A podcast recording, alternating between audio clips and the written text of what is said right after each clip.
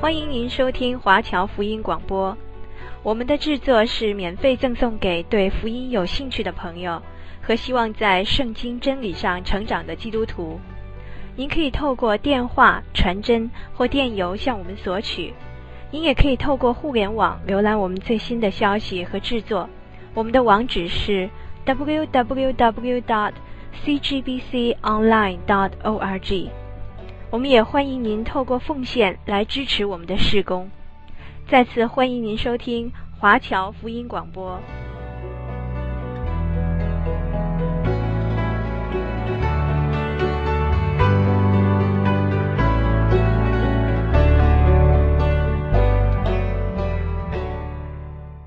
我们要看《约书亚记》十九章第九节，西面人的地业是从犹大人地业中得来的，因为犹大分的过多。所以西面人在他们的地业中得了基业。从约书亚记十五章看到犹大支派得到特别的恩宠，因为他们是作王的支派，因为他们要在他们的地上，在政治上、宗教上建立以色列国的首都。那么这个首都的地点就是后来的耶路撒冷，由大卫所选定的。由于犹大分到的地图过于他们所需要的，所以南边的部分就给了西面。西伯伦分到的地是下加利利海的内陆水域。以萨迦的产业是从西边的他泊山直到加利利海的南边，也包括了北起的加密山到推罗西顿附近的沿海地方。拿弗他利安居在加利利海的东边，但的地是在便雅悯和地中海之间。后来部分的但族北移，在靠近拿伯他利的北边定居。这一段让我们看到神是非常关心以色列人的各个支派以及他们的地土。地土跟人民是紧紧的连接在一起的。神不单单是把迦南地赐给以色列人，也仔细的分配的哪一族该得哪一块地。每一个支派都有自己的地。我们看到神把每一个人和他的产业都放在他自己的心里面。啊，这就就是神教导我们，神关心我们的生活。对神来说，你个人的私生活一点都不是隐秘的，神都知道，神也关心。像一本敞开的书。接着我们看约书亚记十九章四十九到五十一节，以色列人按着境界分完了地业，就在他们中间将地给嫩的儿子约书亚为业，是照耶和华的吩咐，将约书亚所求的城。就是以法莲三地的亭拿西拿城给了他，他就修那城住在其中。这就是祭司以利亚撒和嫩的儿子约书亚，并以色列各支派的族长，在示罗会幕门口耶和华面前拈阄所分的地业。这样，他们把地分完了。听众朋友，你也许以为说约书亚是属神的人。他很成功的带领以色列人攻打了迦南地，一路上打胜仗。那么以色列人会让给他选一个他自己所中意的地，但事实上并非如此。以色列人并没有提出这样的想法。约书亚他自己做了决定，他选了亭拿西拉城。亭拿西拉城这个城离示罗大约十一英里，是一片荒地。约书亚选了一块最坏的地图。这件事情让我想到亚伯拉罕和他的侄子罗德从埃及出去的时候，亚伯拉罕对他的侄子罗德说：“你先选，剩下的才给我。”那么我们看到罗德他自己选了最好的地，让亚伯拉罕拿下比较差的地。那么这样的做法，我们看到人的本性就显露出来的。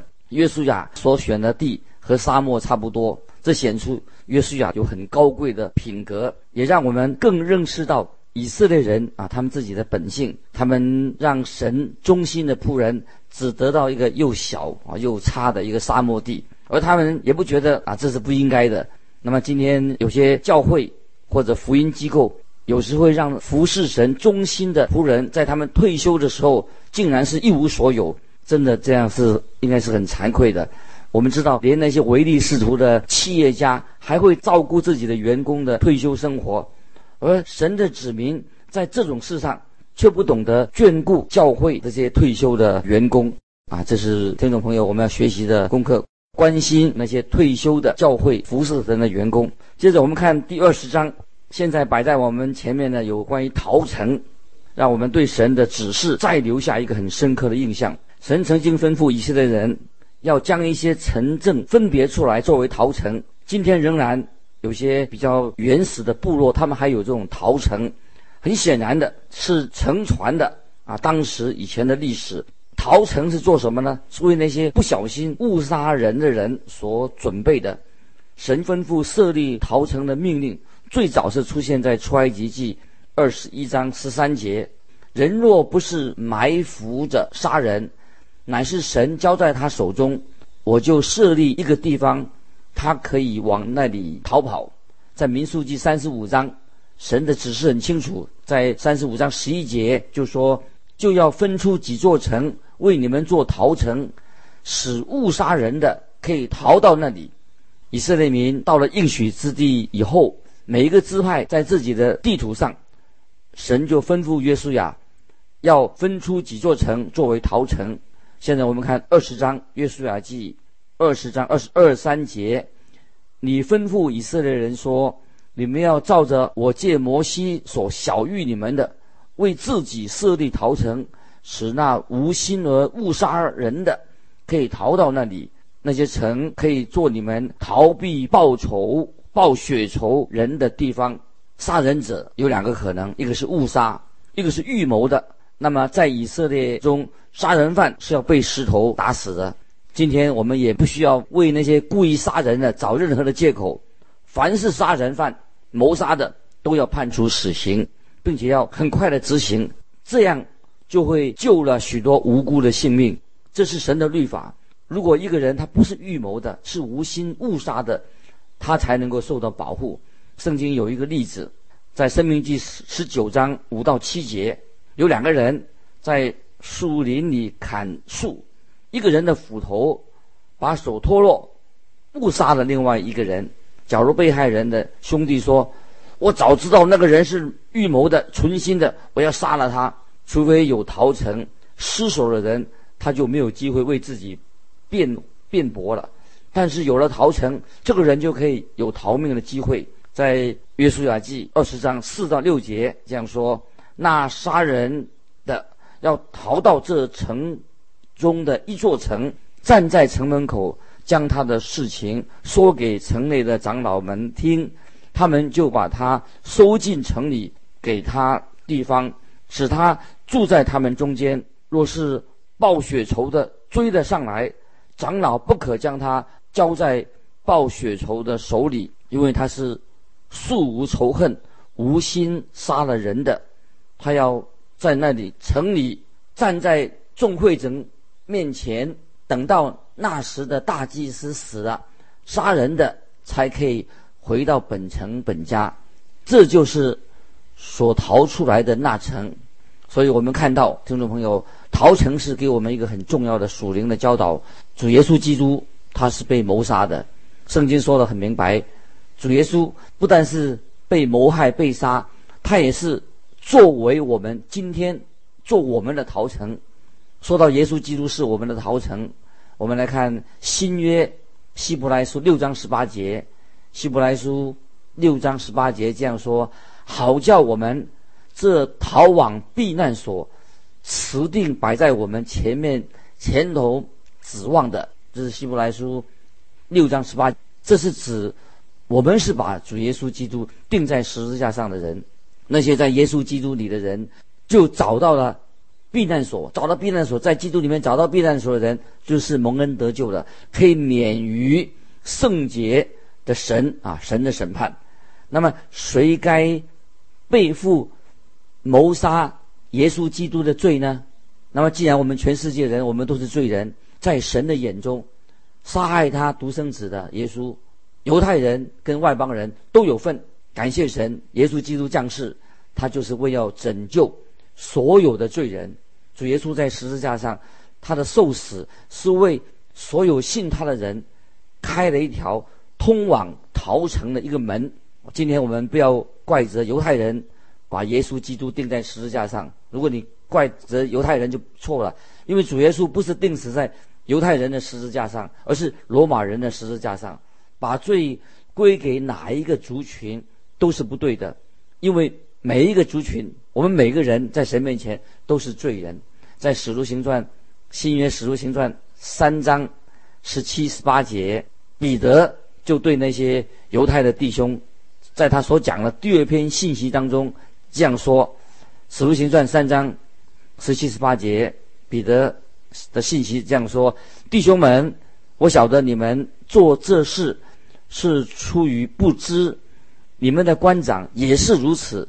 但神借着众先知的口预言基督要受害，就这样应验了。那么在使徒行传三章十九节接着说：你们当悔改归正。在新约哥林多前书二章六节八节也这样说。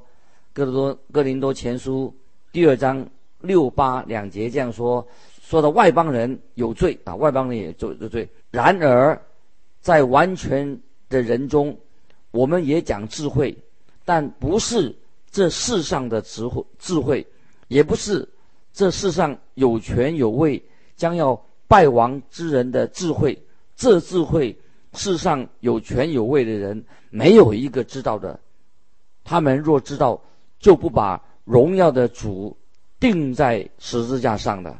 这些经文说得很清楚，在神的眼中，耶稣基督的死。我们全人类都有罪，说明白一点，今天听众朋友，你也有罪，那么我也有罪，那么也许你指着我说，你有罪，是的，我是有罪的。感谢神，啊，耶稣基督他做了我们的逃城，他的死做了我们的逃城，让你你我都可以进到逃城里面。我们已经有了避难所，听众朋友，你有没有进到神的救恩里面？进到主耶稣的避难所里面，在他里面就能够得救。接下来啊，我们看到这个支派，所有支派里面还有其他的支派，就是立位人，他们没有啊分到地土，他们但是他们可以在各个支派当中分到一些城。立位人他们就支派就分散到各个支派当中去服侍神，也服侍人。立位他们是祭司的支派。接着我们看。约书亚记二十一章，二十一章一二两节。那时，利未人的众族长来到祭司以利亚撒和嫩的儿子约书亚，并以色列各支派的族长面前，在迦南地的示罗对他们说：“从前耶和华借着摩西吩咐给我们诚意居住，并诚意的郊野可以牧养我们的牲畜。”所以他们那个时候。也分这个郊区啊，跟这个社区，所以我们看到从北边的旦到南边的别是巴是要分给利未人四十个城，土地的分配就这样的完成了。接下来我们看二十一章的四十三、四十四节，耶和华将从前向他们列祖起誓所应许的全地赐给以色列人，他们就。得了为业，住在其中。耶和华照着向他们列祖启示所应许的一切话，使他们四境平安。他们一切仇敌中没有一人在他们面前站立得住。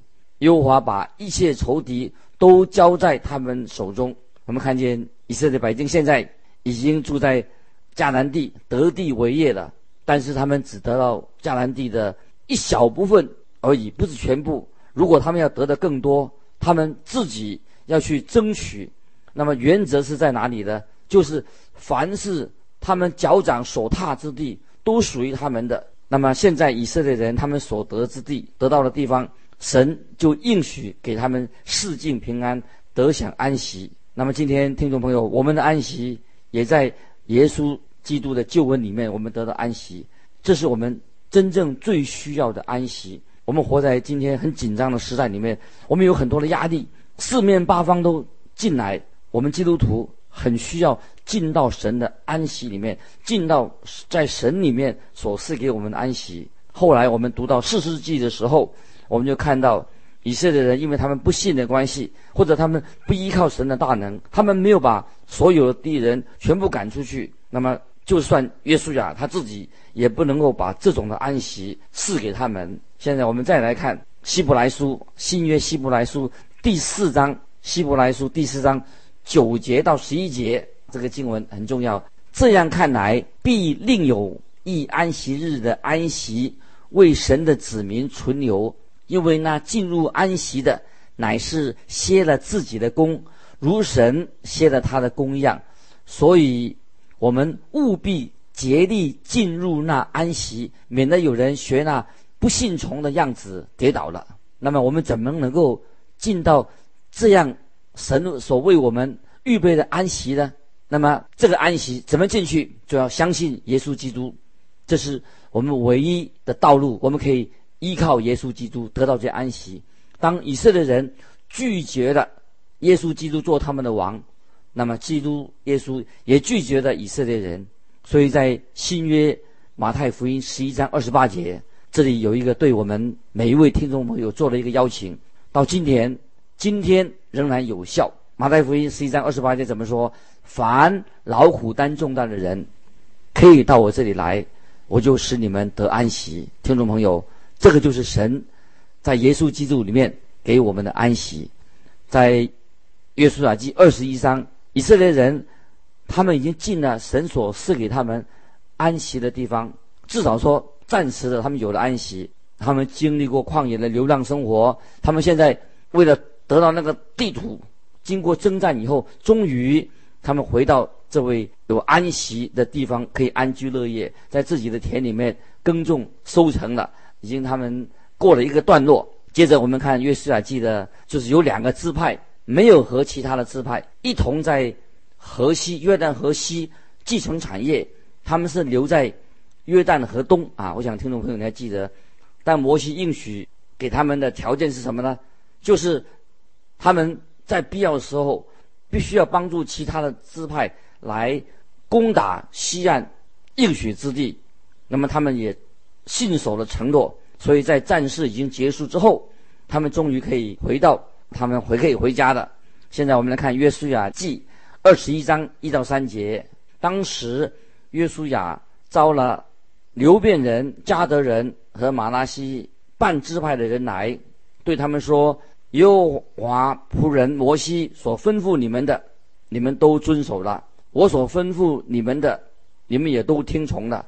你们这许多。”日子总没有偏离你们的弟兄，直到今日，并守了耶和华你们神所吩咐你们当守的。在他们回家之前，约书亚就招聚了他们，也感谢他们所做的一切。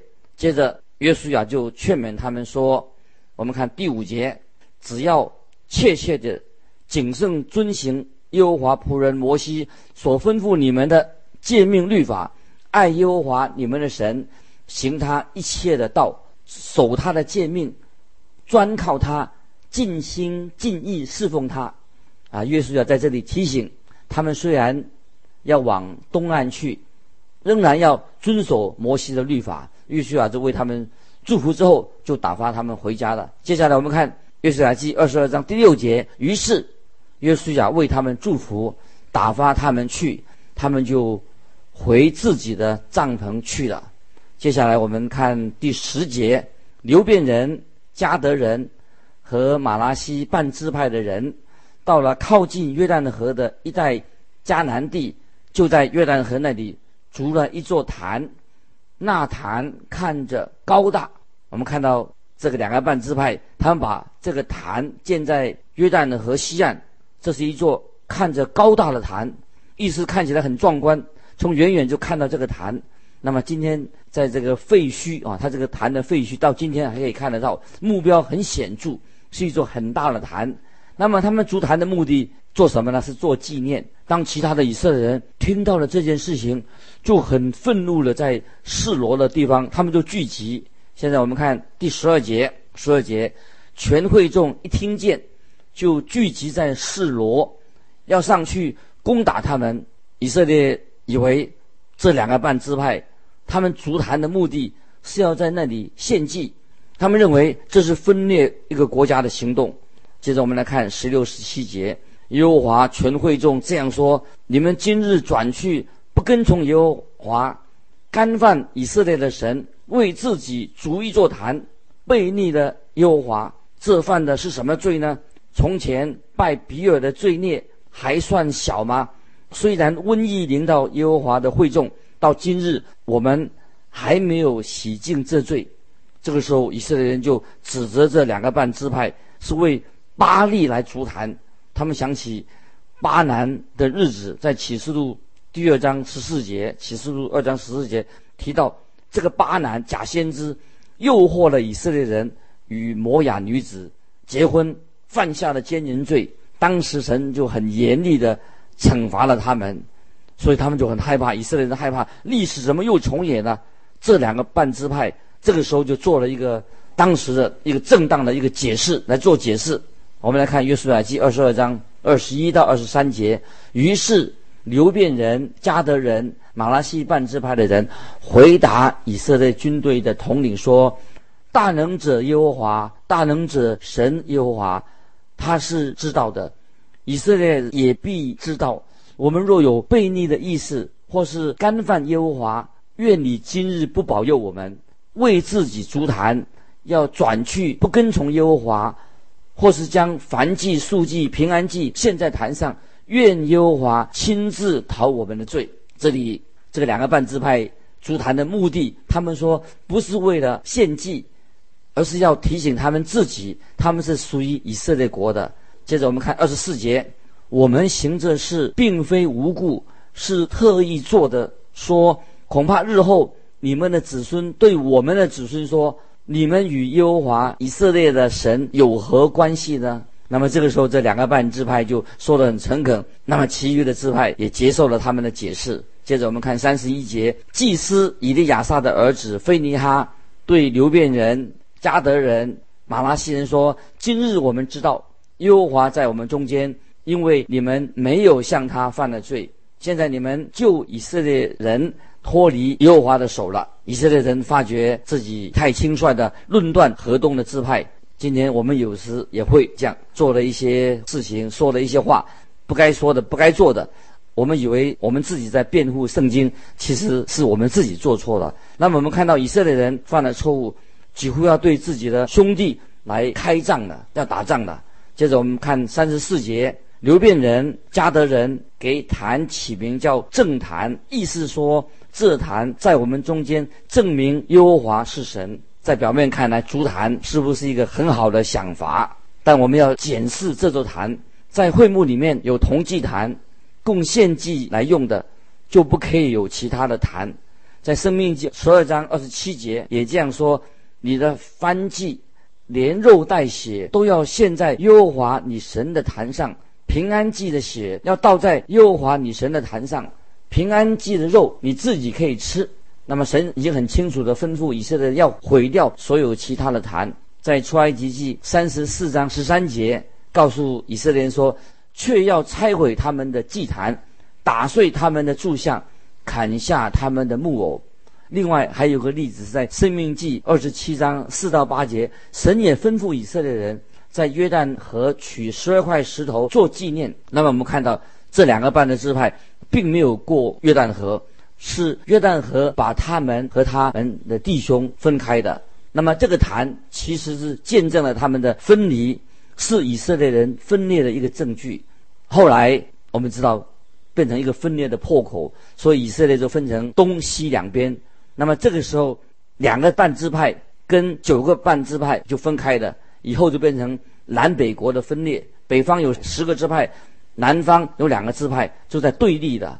我们看到在会幕的铜坛上，铜坛是预表耶稣基督的救恩，是合一的一个象征。我们所要高举的，就是耶稣基督，在耶稣基督里面，我们都相交，成为一个。在新约约翰福音十七章二十到二十一节，主耶稣的祷告这样说：约翰福音十七章二十到二十一节，主耶稣祷告说：“我不但为这些人祈求，也为那些因他们的话信我的人祈求，使他们都合而为一，正如你父在我里面，我在你里面，使他们也在我里面，叫世人可以信你差了我来。这是在主耶稣基督里面最完整的、最纯洁的一个合一。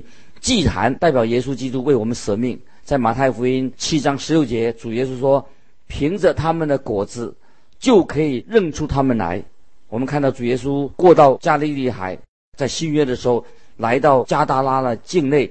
加达拉就是加得的后裔，他们住在约旦河东，是一个错误的选择，错误的一边。主耶稣在那里就把一个被鬼附的身上一群鬼赶到一些猪的身上。加大拉的人变成是养猪的人，一个正统的犹太人怎么会养猪呢？